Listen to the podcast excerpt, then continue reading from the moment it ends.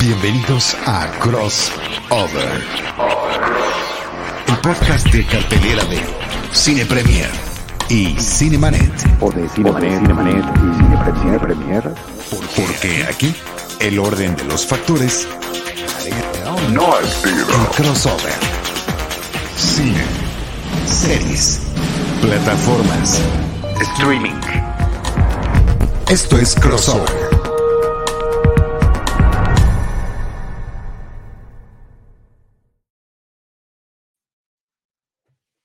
Podcast crossover de Cine Premier y de Cinemanet. Yo soy Iván Morales. Yo soy Charlie del Río y les doy la más cordial bienvenida a este podcast llamado Crossover entre Cinemanet y Cine Premier. ¿Cómo estás, Ivanovich? Muy bien, tenía frío todo el día hasta hace 15 minutos.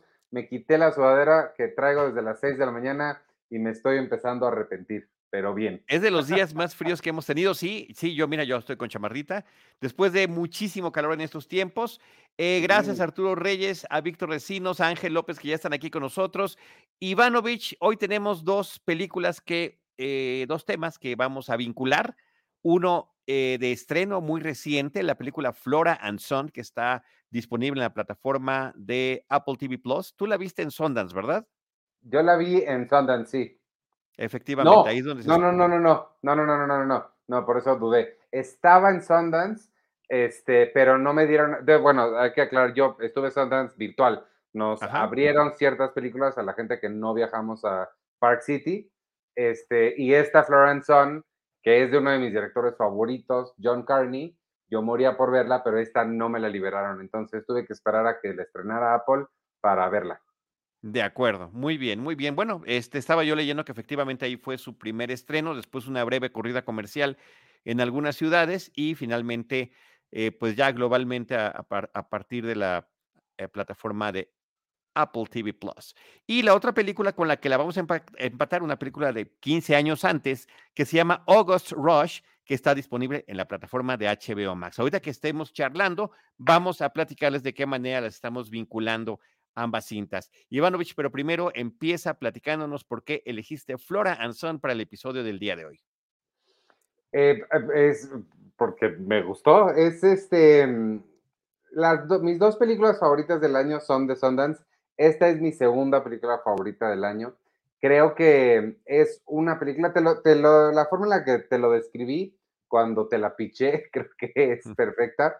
Este, mucho, como muchos saben o todos sabrán, eh, yo estudié cine, a lo que me quisiera dedicar full time es hacer, este, a hacer cine he tenido chance de hacer una película, un largo, muchos cortos, y mm, siento que esta, que Once, que es una película anterior de John Carney, es la película que voy a estar persiguiendo toda mi carrera como cineasta. La película que quisiera yo haber hecho, que quisiera tener talento de poder hacer, es una película como Once.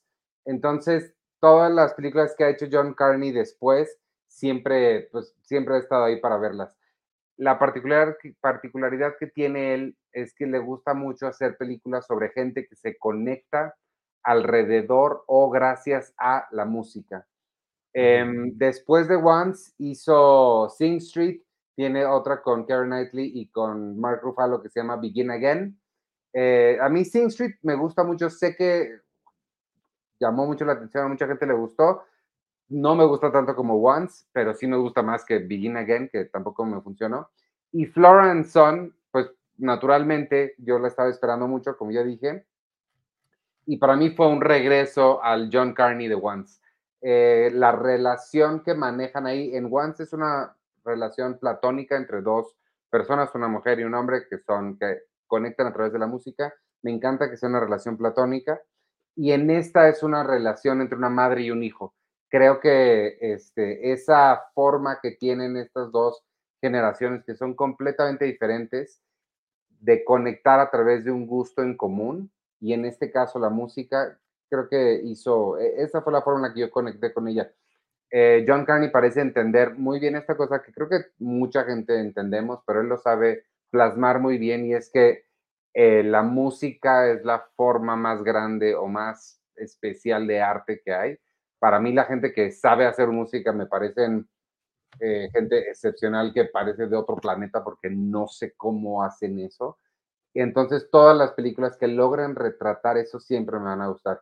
Y esta creo que lo hace particularmente bien, añadido ahí con esa relación madre-hijo.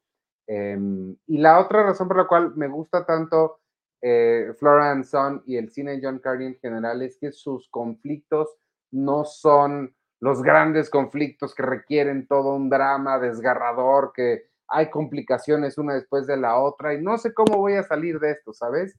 No es el cine eh, tradicional que, mm, que, vemos muchas veces en Hollywood. Entonces, eso me gusta mucho, sus conflictos son hasta cierto punto, pues, mundanos y eso me, me atrae mucho. Es creo que un buen reflejo de la realidad sin que sea eh, películas completamente em, de estas real, realistas que tratan de retratar la demasiada aliteración ahí, realistas que tratan de retratar la realidad. la realidad. Este, de una forma tan, tan cruda como muchas otras. Este, entonces, no sé, eso espero, no sé si articule bien, no, yo creo que sí, yo creo que sí. Cuando dices mundano, quizá yo haría el matiz y diría cotidiano. Son situaciones con las que nos podemos identificar plenamente. Esta película me da la impresión, podría ser la primera película de un director. ¿Sabes? Se siente como una película de corte independiente, se siente como una, como una película pequeña en términos de, de producción, no en términos de sus ambiciones narrativas. Eh, Ángel López nos está preguntando que si vamos a dar spoilers de la película de Flora. No, realmente casi siempre nosotros tratamos de evitar los spoilers, damos algunos puntos básicos que son la premisa de la cinta, lo que aparece en los trailers, lo que más o menos ya se sabe de la película. La intención a través de estos episodios de crossover que hemos estado haciendo recientemente es tratar de invitar a que nos acompañen a ver esas películas si es que no las han visto antes y poder vincular una película y una serie, dos, dos series o, dos películas, ¿no? O sea, es lo que estamos tratando de hacer el día de hoy, pero a partir de esa película que está de estreno. Debo decirte que sin haberme fijado quién era el director, sin ver que era el director de Sing Street, que es una película que, como tú dices, fue muy popular.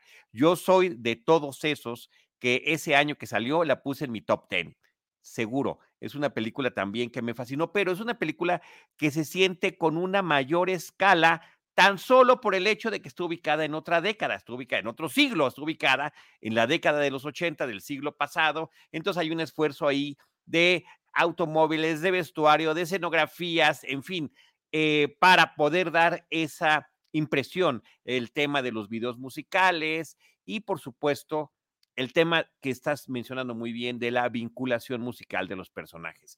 Eh, en, en Sing Street eh, está esta relación musical entre dos hermanos y después entre el interés romántico y un grupo de amigos. Aquí, efectivamente, el título habla de Flora y de su hijo, eh, pero también habrá posiblemente otro tipo de relación con otra persona que se está forjando y también habla de las relaciones eh, que ya eh, pues han, pasado por esos momentos de fragilidad. Eh, relaciones de pareja, relaciones madre-hijo, igual que sucede también en, en Sing Street, por mencionar este ejemplo reciente, ¿no? Que nos está hablando de estas familias disfuncionales y, y, también de la búsqueda de identidad, que me parece que eso es muy importante y que tienen en común las películas. Cuando tú hablas también, que como cineasta que lo eres, eh, Ivanovich a través de un largometraje y varios cortometrajes que tienes en todo ver. Pues yo, yo sí em, tengo la misma admiración que tú hacia las personas que entienden y que producen música, que la crean, ya sea cantando, tocando instrumentos, a través de los medios digitales, de la forma en la que sea. Eh, eh, yo siento que estoy hablando cuando llego a conocerles o cuando llego a apreciar a gente, aunque no la conozca, virtuosos. O sea, yo no tengo otra forma de decirlo. Yo no puedo entonar ni dos notas. Eh, alguna vez tomé clase de guitarra y fue un fracaso. Eh, era yo adolescente y parecía artrítico. Eh, no lo sé. Este, el piano, pues ni la de los monitos me sale bien. Entonces, cuando ves, igual que gente que dibuja, también y que pinta, o sea, son esas cosas que me encantaría hacer, pero pues la naturaleza no fue generosa conmigo eh, busqué, de repente uno también dice, bueno, a lo mejor tengo la vocación, no es suficiente. no, amigas y amigos, no quiero desanimar a nadie, ¿eh? intenten lo que quieran. A lo mejor ustedes sí lo logran, pero en mi caso, pues eh, los caminos me han llevado por otros rumbos. Entonces, eh, sí, sí me parece que estas películas funcionan muy bien y hablando en particular de Flora y eh, Anson, te decía Ivanovich que no me había fijado quién era el director y, tal vez no lo hubiera visto ni por el póster, ¿eh? ya ves que te aparecen eh, en las plataformas los estrenos que tienen, los que más están promoviendo, tú abres Apple TV Plus y efectivamente ahí está, en primer plano es lo primero que te aparece la película de Flora, está en los pósters iniciales, está en las listas que tiene un poquito más abajo, yo me lo hubiera brincado y, y me dijiste, no, pues es de John Carney, es el de Sing Street, se queda de tarea, lo platicamos en el episodio pasado.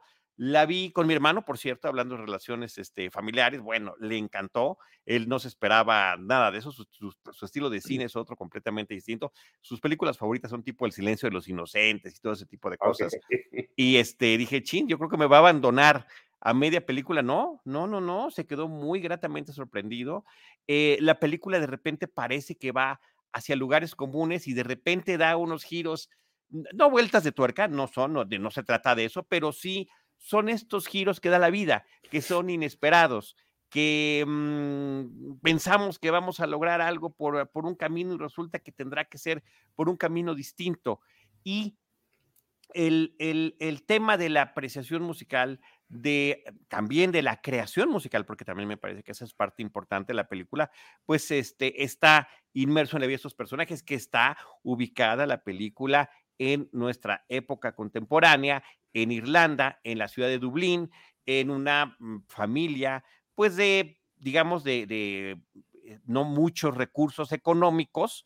Eh, la mamá, Flora, está separada o divorciada, eh, no sé, no, creo que no queda muy claro si es separ separación o divorcio del padre de su hijo, que es un chavito de 14 años, que es tremendo, ella fue madre a una muy temprana edad, entonces como que nunca tuvo las herramientas para poder eh, forjar ese vínculo madre e hijo y el muchachito es muy rebelde a su edad y ya inclusive ha estado todo esto es premisa, ¿eh? no, son cosas que suceden durante la película, simplemente se nos comentan, ha estado pues en altercados con la ley eh, y demás, y eh, eh, al inicio de la película un policía le da pues una advertencia final, o sea, está tu hijo, y se lo dice enfrente del chamaco, está al borde de llegar a ser ya un delincuente juvenil en forma. Entonces, hay que encontrar algo que haga y, y, y, este, y pues no, que se entretenga en algo que sea útil y práctico. Entonces, a partir de eso viene, y bueno, eh, ahí est estarán estos vericuetos, el tema de eh, no solo la apreciación musical, que el chavito ya lo tiene, sino también la creación. Él a través de su computadora y Flora a través de la guitarra. Oye, pero mm, dijiste que a tu hermano le gustó mucho, pero a ti no, no mencionaste. Ah, no, yo estoy encantado, no, estoy okay. fascinado. Esto, a ver, a ver, estoy tan encantado que eh, Iván y yo siempre platicamos con qué otra película la vamos a empatar y algo que nos hicimos el propósito, que no quisimos faltarlo en esta ocasión, era que la película con la que la empatáramos eh, no estuviera disponible en alguna plataforma. Eso es lo que hemos tratado de hacer. O sea, que lo que estamos platicando lo podamos ver y lo podamos compartir. En, tanto a Iván como a mí se nos ocurrió hablar de Almost Famous para empatarla con Flora Anson. Y, y, pues no está ahorita en ninguna plataforma, in, ridículamente increíble. Y la cantidad de películas que no están disponibles sí. es aterradora, ya que ya que está uno buscando, decía Ivanovich en nuestras pláticas, películas de más de 10 años es una dificultad poder encontrarlas. Bueno, y bueno, llegamos a otra conclusión, pero eh, todo ese afán que tuve yo, oye, ¿qué te parece esta? ¿Qué te parece esta otra? Que te estuve insistiendo porque estaba yo tan emocionado con la película de Floranzón que quería encontrar una que en verdad resonara bien. Eso me da, eso, e, e, eso me gusta mucho escuchar porque no a todo mundo le ha gustado y, a mí no, digo, cuando le recomiendo cosas o cuando le pido a gente como tú que vea cosas, gente como tú me refiero a gente profesional de esto, eh, no matizo las recomendaciones porque sé con quién estoy hablando, pero sí a veces le tengo que decir a, la, a, a, a los normies de allá afuera, a la gente normal, eh, no sé si te va a gustar porque es muy de así, o sea, tengo que dar como muchos adjetivos para intentar matizar un poquito las recomendaciones. Este, y sé que a mucha gente esta no le ha gustado porque el, no le ha gustado tanto, porque el tipo de, explicaciones que daría yo para recomendársela a la gente normal, digamos, A es que, ándale, a los Boggles, no es una película con una estructura tradicional, no es Sí. una película, o sea, sí se siente, como dijiste, independiente, se siente no de aquí, entre comillas, aquí siendo el cine este, heteronormativo, te iba a decir, el, el cine, pues, típico, Comercial. este, comercial, exacto. Pero, pero entonces sí, sí, me, me da gusto que te haya gustado. Este, a mí, de nuevo, me fascinó. Y la otra cosa que me llamó a mí mucho la atención, eh, de la primera vez que escuché que venía una nueva película de John Carney, es que también ahí la gente de las distribuidoras y cómo tratan de vender sus películas, este, mm, dicen protagonizada por Joseph Gordon-Levitt. Yo, Joseph Gordon-Levitt, ponlo en un comercial de, de crema humectante y lo voy a ver. Amo a Joseph Gordon-Levitt, entonces sabía que estaba ahí por él también. Tiene un papel interesante, importante, pero a final de cuentas chico.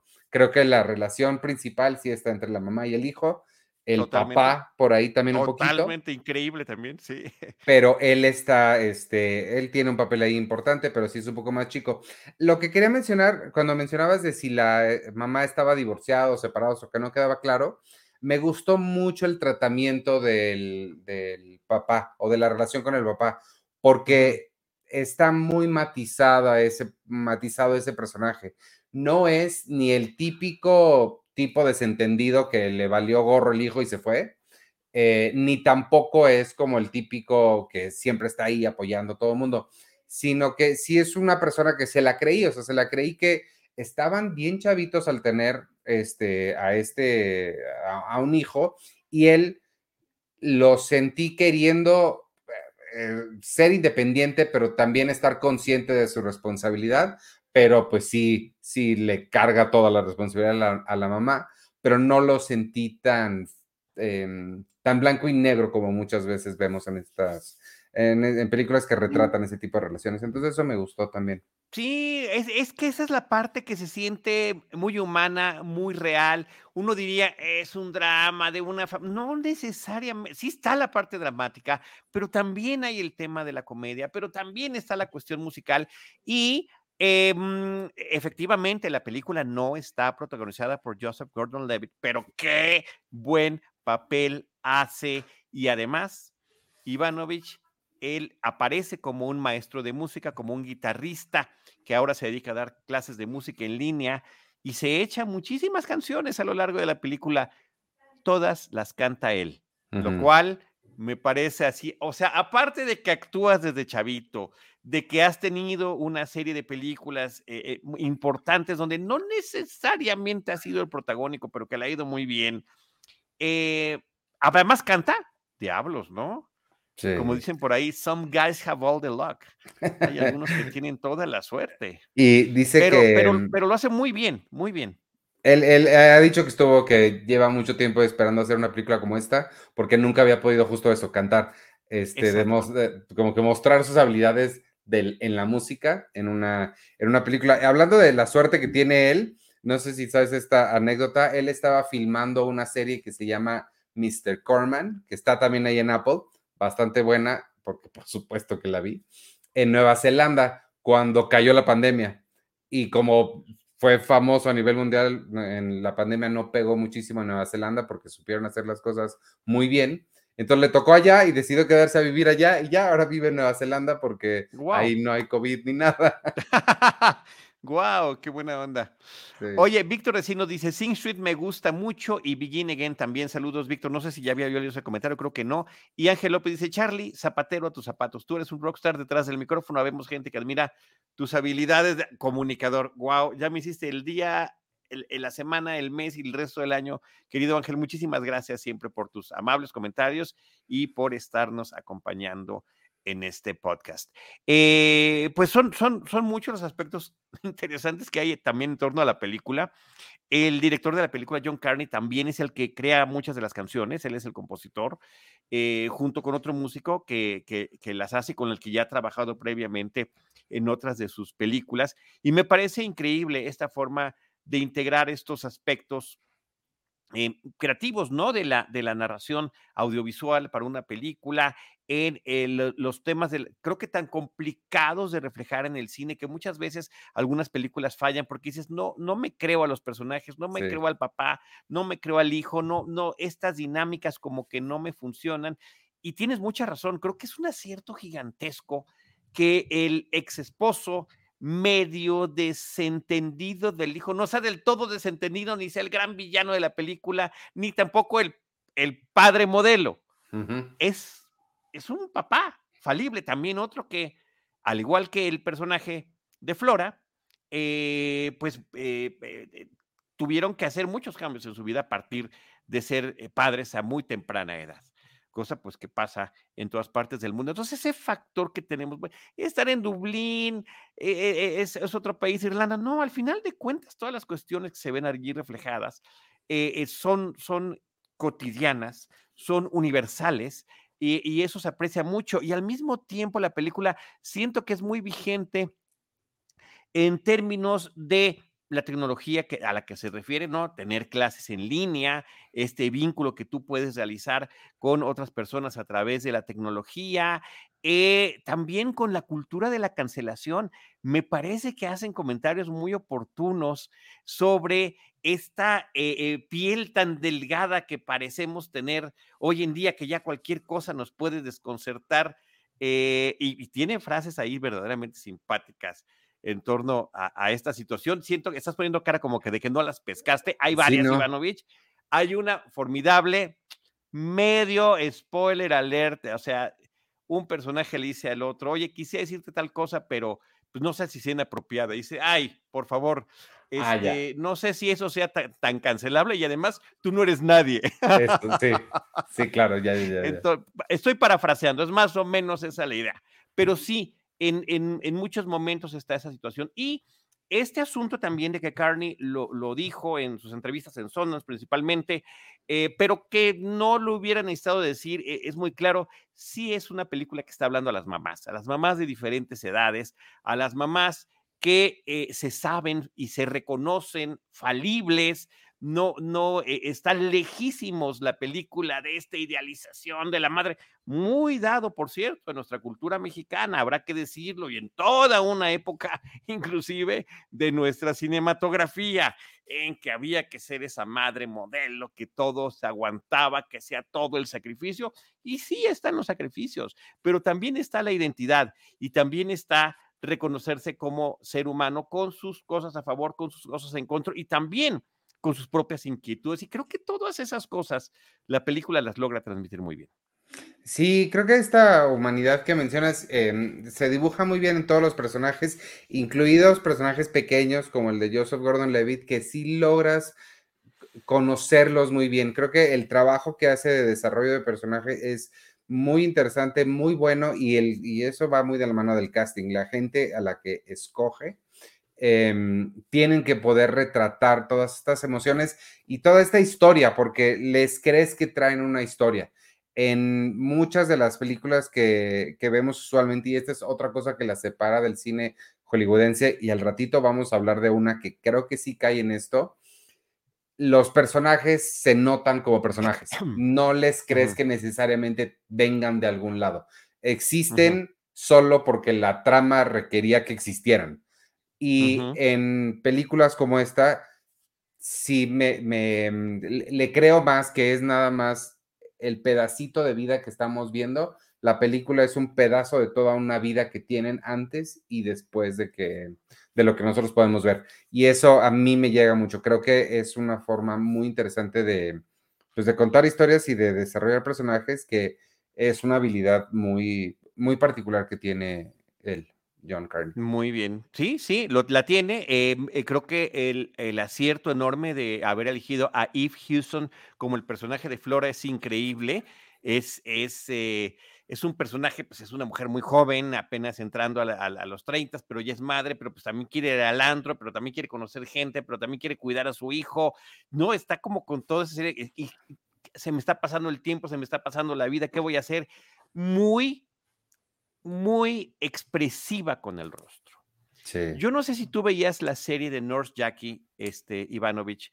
Eh, ¿Cómo, se llama? Eh, Eddie Falco es la actriz principal, sale en la serie, ha estado esposa de Tony Soprano como Carmela en, la serie de Los Sopranos, pero ahí en Nurse Betty eh, aparece una enfermera que trabaja con ella, es, la actriz se llama Merit eh, Weber, el personaje era Zoe, que era una chica físicamente me parece muy parecido, quizá Ipsa un poco más delgada, pero el tipo de gestión, o sea, hay un parecido físico y hay una similitud en las gesticulaciones que hacen ambas, que dije será la misma y bueno, ya vi que no. Eh, una de las diferencias principales, además del país donde nacieron, es quiénes son sus papás. ¿Sabes quién, es el papá de Ip Hewson? Ah, sí, alguien. Que hacer música. ¿Bono? Eh, Bono. Sí. se había escuchado. Es, hija de Bono, ni más ni menos, lo cual me parece eh, verdaderamente fantástico. Este, y ella también, también, pues está con esta cuestión musical en la película. Tiene menos canciones que, eh, que Joseph Gordon-Levitt, pero wow, ¿no? Y no es sorpresa en muchas películas donde el peso de la música es tan grande, sí hay un gran número musical final. Entonces, que cuando llegue ese momento, eh, amigas y amigos, yo fui todo lagrimita, eh, piel chinita. Yo no sé, Iván, si tú te conmueves o no con estas cosas. Yo sí. Me conmuevo, Pero, pero no lloro, pero sí me conmuevo. Ok, no, no, sí, a mí ya, ya es, es, una cuestión difícil de controlar, ¿no? Que, que, que se genere la lágrima también por la mejilla. Pero, este, eh, también el, tema eh, que es importante decir es que no son esos finales contundentes, ¿no? Y, así que, y entonces, si todos vivieron felices para siempre, mm, no, no, diría a mi mamá, le encantó decirme, bueno, ¿y qué pasó después? O sea, ¿quieres saber qué pasó? O sea, que, no sé, hasta ahí está la historia, no sabemos. Así es la vida, ¿no? Así es la vida. Entonces, bueno, gracias, Ivanovich, por la recomendación de Flora and Son. La disfruté enormemente. Eh, qué bueno, me da mucho gusto. Ahora, eh, ojalá que puedas, tampoco está disponible en, ningún lado Once, pero ojalá que en algún momento puedas ver Once. No, tengo la este inquietud de verla después de todo lo que me has dicho. Porque la otra cosa bien difícil de este tipo de películas, que ahorita que mencionaste a Meredith Weaver, ella yo la conozco por mi serie favorita de todos los tiempos, es Studio 60. ah, claro, pero estaba más chavita ahí. Sí, claro, pues es de 2006 la, la serie. Em, y ahí hacen, eh, uno de los problemas de los que sufría es el mismo problema que muchas películas sobre música tienen, y es que ahí se trataba sobre un programa que hacen sketches de comedia, que además Aaron Sorkin dijo que eran los mejores sketches de comedia los que hacían estos dos escritores, y pues entonces, como escritor de la serie, tiene la responsabilidad de escribir los mejores sketches de la historia, ¿no? Las películas sobre música, sobre todo aquellas que hablan de músicos excepcionales, pues ahora se echaron encima la responsabilidad de escribir música increíble. Creo que lo logra muy bien en esta, lo logra muy bien en Sing Street y Once, pues que, Once que te digo, hasta a Broadway llegó ya la, adaptación. Entonces, sí, ay, pues ganaron el Oscar los, los chicos de Once. Wow. Oye, y, de... De Sing Street debo decir que tengo una debilidad adicional por el tema de la nostalgia ochentera, de el tipo de, de, la, o sea, la música que refieren. El, ahí en ese caso no nada más es la creación musical, sino también de los videos musicales, de estilo que había con los videos musicales. Aquí también es otra cosa que se retoma ya en otro nivel. Eh, eh, hablan de redes sociales y demás. Te digo, es una película como muy actual. Sí, creo que es muy buen reflejo de un presente que de repente esos momentos son, son efímeros y que afortunadamente gracias al cine quedan ahí registrados. Entonces, eh, creo que, no lo sé, eso solo lo sabremos con el tiempo. Eh, es una película que va a, pasar muy bien, eh, ser reflejo de una época, pero por lo pronto disfrutémoslas como lo, como lo que es y que podemos todos disfrutar a través de esta plataforma. Está en Apple TV Plus, Flora and Son. Pues qué bueno que te haya gustado, me da de verdad mucho gusto haber, haber añadido algo a tu, a tu vasta colección de cosas que te gustan. Este, que sé que no es fácil, pero qué bueno que sí. Y em, antes de pasar a la otra, creo que estaría, bueno, nada más voy a inaugurar, ahorita decidí inaugurar un mini segmento de películas de las que pensamos conectar, pero que no estaban disponibles, entonces no hablamos de ellas. Nada más para que sepan la conexión que este, pensamos eh, hacer en algún momento con, como mencionaste, Casi Famosos de Cameron Crowe. Yo pensé en About a Boy, esta película con Rachel Weisz y Nicolas, ¿cómo se llama? Nicolas Stoller, Nicolas, ¿cómo se llama? El bestia. Bueno, Nicolas Holt. sí, el chavito que hace bestia en las, en las precuelas de X-Men. Nicolas Holt y Hugh Grant. Eh, tampoco está disponible. Pensamos en Wedding Singer con Adam Sandler y Drew Barrymore, que es un tono que sí está disponible, pero yo la vi, yo, yo la cancelé. O sea, llegué a la mitad y dije, qué chafa está, en serio, en términos, en su momento me pareció chistosa, me acuerdo que me divertí mucho y dije, bueno, es también un músico, venido a menos, pues a lo mejor lo podemos conectar por allí, no, me parece eh, sketches de, de, de, verdad que de muy baja calidad, los dos me caen muy bien, de verdad, eh, Drew Barrymore y este, ¿cómo se llama él? Eh, Adam Sandler. Adam Sandler. Adam, Adam, además, ¿sabes qué me encanta Adam Sandler? Que siempre integró desde Saturday Night Live el elemento musical a sus sketches. Eso es cierto. Él, él pues, parodiaba la música, aunque no fuera ningún virtuoso, que no lo es, pero lo hace de una manera muy divertida. Y aquí siento que e, era demasiado pronto en, los noventas hacer una parodia de los ochentas. O sea, es demasiado cercano el tiempo y creo que no termina funcionando bien. Eh, a, a nivel época, me parece que ahorita lo, ve uno y dice que inapropiado va pasando esta Drew Barrymore que trabaja como mesera en las bodas y un viejito le agarra las pompis y el otro nada más se ríe y ella se voltea y después baila con un chavito que está cumpliendo 14, 15 años y también se las agarra. O sea, me pareció, te lo juro, ya estoy muy sensible, sumamente inapropiado. Eh, en su momento puede que no lo hayamos visto de esa manera, pero ahorita dije, qué barbaridad, no esa sí está disponible, está en, si la quieren volver a ver, está en HBO Max. Ahí está la película. Pensamos también en eh, High, Fidelity. High Fidelity. Y bueno, también dije no, o sea.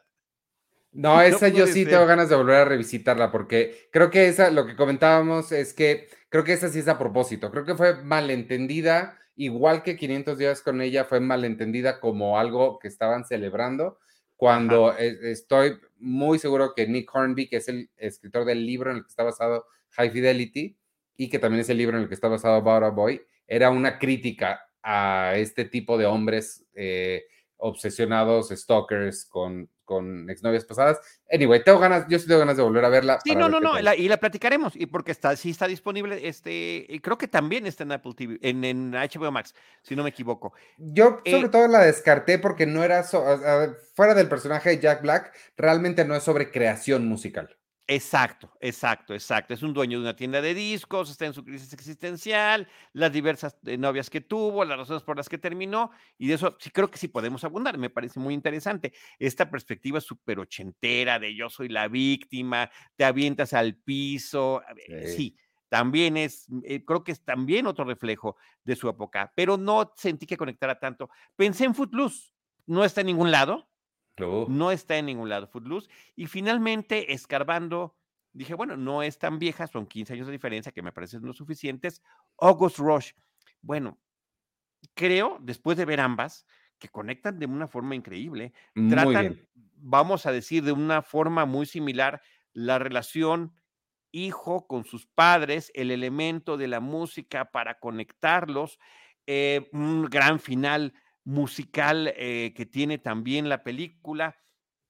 Y, y, todo este, esta interconexión entre los personajes que se da eh, a, través de, en, el caso de August Roche, se supone que es un chavito que, eh, mm, ¿cuántos años tiene? 12, 13. 12, 13, más o menos, que tiene una sensibilidad increíble. Y resulta que sus, su mamá es una concertista de, violon, de violonchelo, ¿es verdad?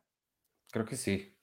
Y el papá músico de, música rock, cantante, líder de una banda entre sus hermanos. Entonces, em, pero esta película, a diferencia de este, eh, pues un tanto, vamos a llamarle realismo mm, universal que tiene la película de Florence este es un cuento de hadas. Y este esta es una historia, y a mí esas cosas también las puedo disfrutar plenamente, Iván. Sí, claro. Tú dirías, bueno, está dificilísimo que algo sí pase. Claro, imposible, pero en el entorno, como dices, los personajes se han creados, sí.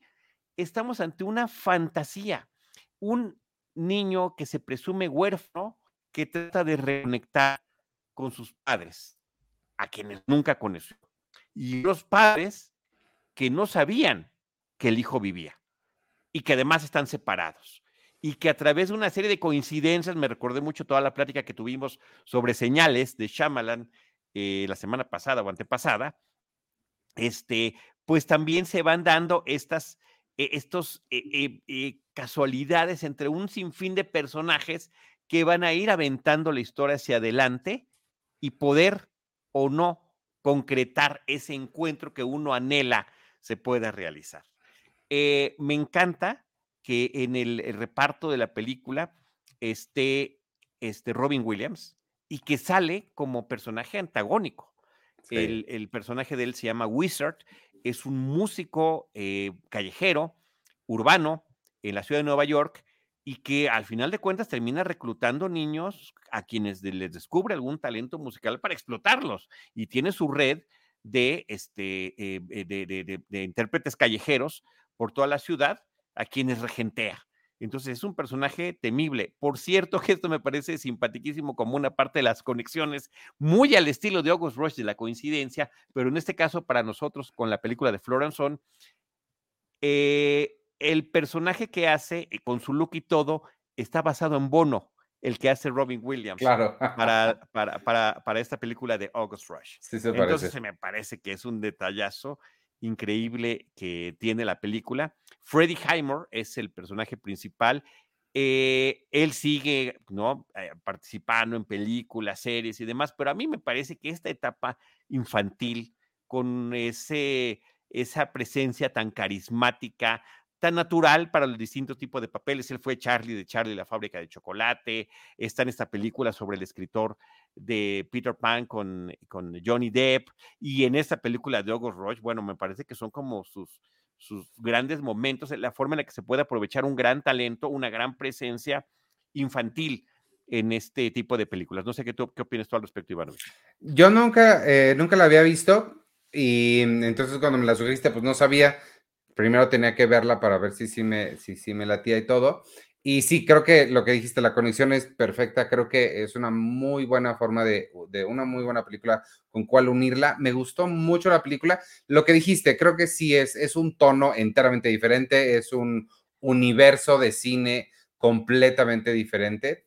Em, pero pero digo, poniéndote la gorrita, de, sabiendo lo que vas a ver, eh, funciona excepcional. Como dices, es, una, es un cuento de hadas lleno de magia, lleno de coincidencias y creo que sí tiene al frente esta cosita que comparte con las demás películas que mencionábamos y con Florence que es la, lo especial de la música, ¿no? La conexión que puedes encontrar con alguien digo, en este caso es más mágico, en el caso de Florence es más físico ahí, pero la conexión que puedes encontrar a través de la, de la música y cómo esta particularidad que tiene de no necesitar palabras para unir personas que pueden venir de mundos completamente diferentes. El rockero de Jonathan Rhys Meyers, que es si, si buscaras en el diccionario de clichés rockero, sale él. este, y chica de conservatorio que, toca el violonchelo, sale Kerry Russell. Y, ¿Y qué te dice esos estereotipos que son de mundos completamente diferentes? Mundos que no tendrían por qué convivir. Y sin embargo, pues funciona muy bien. Esa música mezclada también funciona muy bien. Entonces, me gustó mucho. Creo que sí, este hacen un buen trabajo de, llevar eso al que no me encantó a mí, y fíjate, obviamente todo el mundo queremos mucho a Robin Williams, pero a mí no me, no, me encantó aquí él, y no tanto por él, sino que siento que el personaje pudo haber hecho más. Em, siento que estuvo un poco desaprovechado, siento que a él lo hemos visto ser oscuro y es como, puede tener como más oscuridad ahí y el personaje sí siento que, y la película creo que aguantaba un poquito más de, oscuridad en ese, en ese lado. Digo, no quiero decir que los, que tortura a los niños, pero sí como un poquito más ahí de sordidez, creo que aguantaba maldad, no, yo ya no podía con, de verdad, a mí me parece un, un, tremendo villano y me encanta que Robin Williams era tan buen actor, no solamente era un gran comediante, no solamente era fantástico para la improvisación, increíblemente inteligente, sino que te podría ofrecer eh, personajes así entrañables, que los quieres abrazar, los quisieras conocer y de repente te podría te puede poner este tipo de personajes perversos, ¿no? El de One Hour Photo, por ejemplo, que también es, así como increíblemente creepy. Y, y, el, y este que hace, ¿no? En, en, en, el abuso hacia estos pequeños niños, el, el identificar y saber este niño, podría yo reconectarlo con quien lo está buscando y no lo voy a hacer porque para mí va a representar un beneficio económico. No, no, me pareció a mí temible. O sea, efectivamente, villano, el, el, si fuera caricatura, sería la bruja de la, de la, de la película. Así, así está planteado. Eh, y hace ratito hablábamos de la universalidad en el término de las relaciones humanas que habíamos en Floranzón. Aquí creo que de lo que se está hablando también es de la universalidad de la música. No importa si eres un rockero, no importa si eres lírico, no importa si eres de conservatorio. Eh, al final de cuentas, estas ondas eh, eh, sonoras se conectan y, no toda la vibra que traen habla de una creatividad y de una eh, apreciación hacia un arte. Y la otra que creo que está expresada muy bien en, el terreno audiovisual de la narrativa de la película es cómo encontrar la música en todas partes. Y ves la carita de ah, que está escuchando y oye el viento y oye un coche que frena, una pelota botando, no lo sé, todos estos eh, eh, que, los convierte en música, se hace la propia referencia de su genialidad, es comparable a la de Mozart, ¿no? Eh, el papel de esa pequeña niña también me parece fantástico. Es una película donde todos los personajes de soporte que tiene están muy bien concebidos. Eh, el de Terence Howard, que es este trabajador social de, eh, de, niños perdidos o de huérfanos, me parece que está fantástico. Eh, William Sattler, que le hemos visto de villano en algunas películas, hasta en una de las de Duro de Matar, sale como el papá del personaje de Kerry Russell, el que sería el abuelo de este niño. el otro chavito eh, que hace música también en la calle, que es de los que regentea el personaje de Wizard, Robin Williams. No, o sea, eh, siento que es una película que sí está, pues, al igual que la de Flora, todos los personajes de soporte, en la de Flora está Juanita, ¿eh? me parece que es fantástico el personaje de Juanita que aparece por allí, están, están muy bien colocados en, en, en dos películas que tienen, los tonos no podrían ser más distintos, pero que terminan vibrando más o menos igual en términos de su del, gusto que tienen, eh, que hacen que, podamos compartir a través de la música. Sí, sí, tota, totalmente de acuerdo. Creo que lo, lo, pusiste muy bien ahí al final. Este, solo, solo añadiría que a, mí nada más dos cosas sí me hicieron mucho ruido, que bueno, mucha risa me dio. Uno, la gente de cuando va August Rush conoce a gente que, que, en Juilliard, que es la escuela de música más prestigiosa del mundo, donde cotidianamente van genios de la música y que las, los, decanos ahí o ellos se le quedan viendo a August como y le preguntan, ¿cómo hiciste eso? eso se me hizo muy... Esta gente está acostumbrada a lidiar con genios. No creo que pregunten, que hagan la pregunta, ¿cómo hiciste eso? Se me hizo muy, muy chistoso. Y, este, mm, y la, escena final que, sin spoilear, nada, por si alguien no la ha visto, que está en HBO Max también, ¿no? Por cierto. Sí. Este, también es la más esperada del mundo, la más cursi del mundo, pero este es el Hollywood que a mí por lo menos eh, me gusta porque se sabe cursi, sabe lo que está haciendo, se sabe manipulador, pero lo hacen bien y funciona. Sí. Eso me, e, e, ese, ese particular Hollywood me gusta también como, porque es, pues es lo que es, es muy disfrutable, es muy para olvidarte y disfrutar una tarde de, de una película de fantasía, pero muy bonita.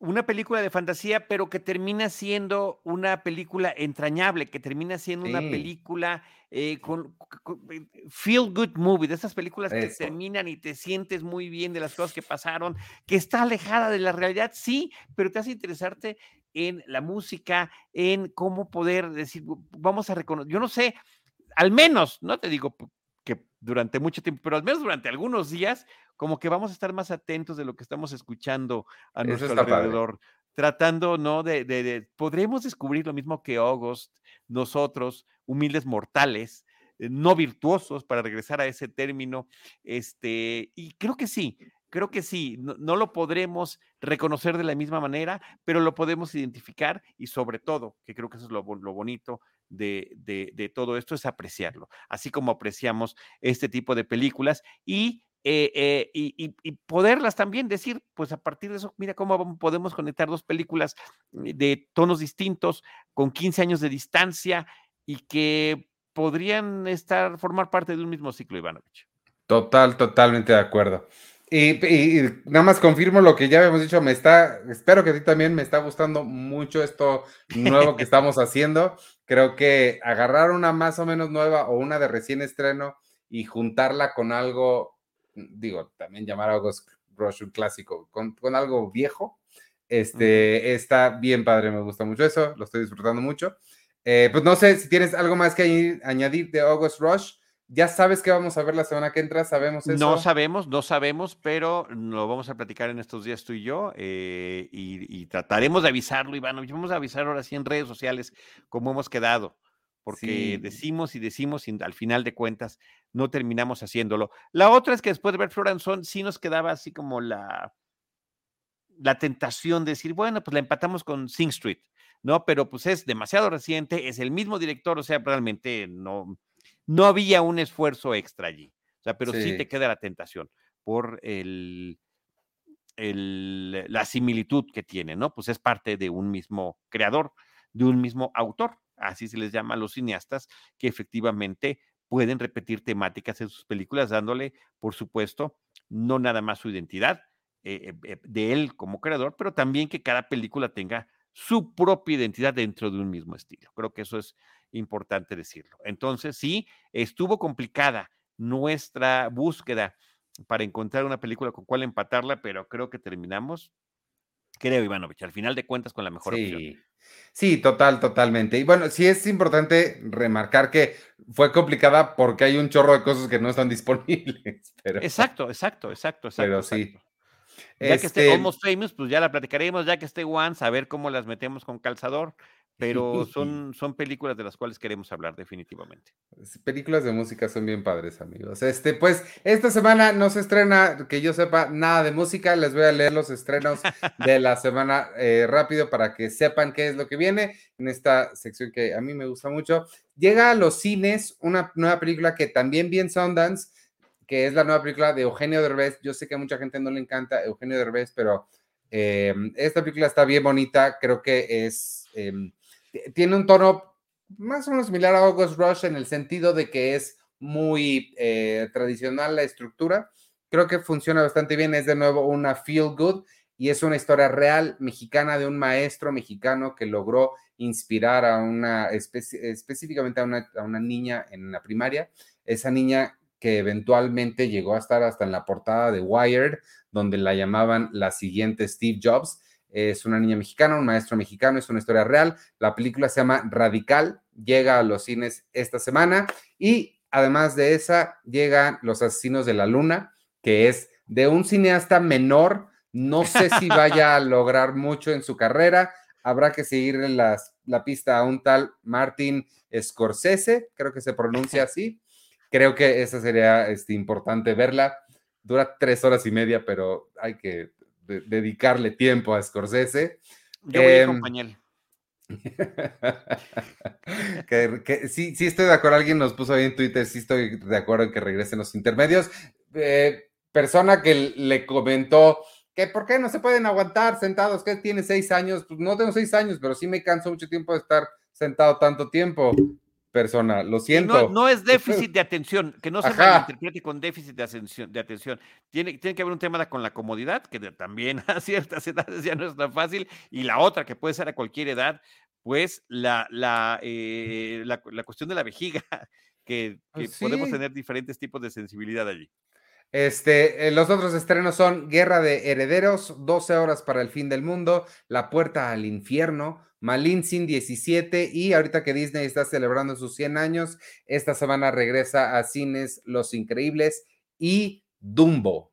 Eh, después en plataformas está en Apple TV Plus eh, John Le Carré, Volar en Círculo, es una nueva serie. En HBO Max llega la temporada 7 de Rick y Morty.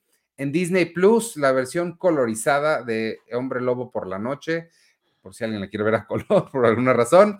Y el estreno de la serie Eureka. En Star Plus, una película que se llama La Uruguaya y las series Living for the Dead y la temporada 5 de What We Do in the Shadows. Esa está bien padre para los, los amantes del- de la comedia. En Netflix llega Alvin las ardillas 1, 2 y 3, Ogi Ogi temporada 3, Disco Inferno, todo eso es para niños. Y Big Mouth, la temporada 7, además de eh, Duna y la temporada 7 también de Élite. Esos todos los estrenos que llegan la semana. Creo que eh, Radical y sobre todo Los Asesinos de la Luna son la, la, la must de esta semana. Las tres horas y media de los asesinos de la luna. Ivanovich nos pregunta Nietzsche Morgado, chicos, ¿habrá especial de Halloween? Pues Creo no que en Six Flags fuiste, ¿no? No, ¿Fuiste sí. al especial de Six Flags? Sí, fui al Festival del Terror. Oye, muy divertido, ¿eh? Si quieres, luego lo platicamos. Em, pues podría ser uno de nuestros temas. Podríamos pensar en algo de Halloween para compartir aquí en este crossover. Mm, podemos hablar sobre. No te, veo, de no te veo tan entusiasmado, pero bueno, vamos a checar qué hay, porque recordemos que tiene que ser algo reciente y compararlo con algo eh, previo. Pero muchas gracias. Es una buena idea. A mí, a mí, a mí sí me gusta esa idea. A a mí podemos hablar sobre hablarlo. ok, lo discutiremos. Muy bien, Ivanovich. Pues eh, vean estas películas, muy recomendables ambas, y si las ven eh, como ciclo, la van, las van a disfrutar muchísimo. Flora and Son está disponible en Apple TV Plus y August Rush, que es del 2007, está disponible en la plataforma de HBO Max. Ahí es donde la pueden encontrar. Eh, August Rush está dirigida por Kirsten Sheridan. Creo que habíamos omitido ese pequeño e importantísimo dato. Ay, quién sabe si será algo de Taylor Sheridan. Habrá que. Hace poco hablamos de algo de Taylor Sheridan, ¿no? Sí, Mm, lo mencionamos. No lo sé, pero mira. Víctor Eh, Recién nos dice, nosotros platicaremos de Scream el jueves en Cine 90. ¡Ajá! O sea, eh, sí Tiene razón, Víctor. Estás, estás reservando tus energías de Halloween para eh, Cine 90. Órale, Ivanovich, conste, ¿eh? Gracias por recordar y por el anuncio, Víctor, porque a mí ya se me había escapado completamente y es mañana, además tengo que verla mañana en algún punto. Vámonos, si les parece Es bien. pasado mañana, pasado mañana, jueves. Eso, jueves, ve, no sé ni qué día estoy, Dios mío. Acompáñenos Vámonos, Ivanovich. Cine 90 para hablar de Scream. Y regresaremos aquí al podcast eh, Crossover la próxima semana. Yo soy Iván Morales, me pueden seguir en arroba Iván Morales y en todas las redes sociales de Cine Premier, arroba Cine Premier con la E al final. Nos escuchamos la semana que entra. Adiós. Yo soy Charlie del Río, me pueden seguir como arroba Charlie del Río o Charlie del Río Cine en diferentes redes sociales y por supuesto en todos los espacios de Cinemanet. Nosotros estaremos esperándoles en nuestro próximo episodio con cine, cine y más cine. Cinemanet y Cine Premier presentaron Crossover. El podcast de cartelera de Cine Premier y Cinemanet. Hmm, ¿O era al revés? porque aquí el orden de los factores No, Arturo. en Crossover. Crossover.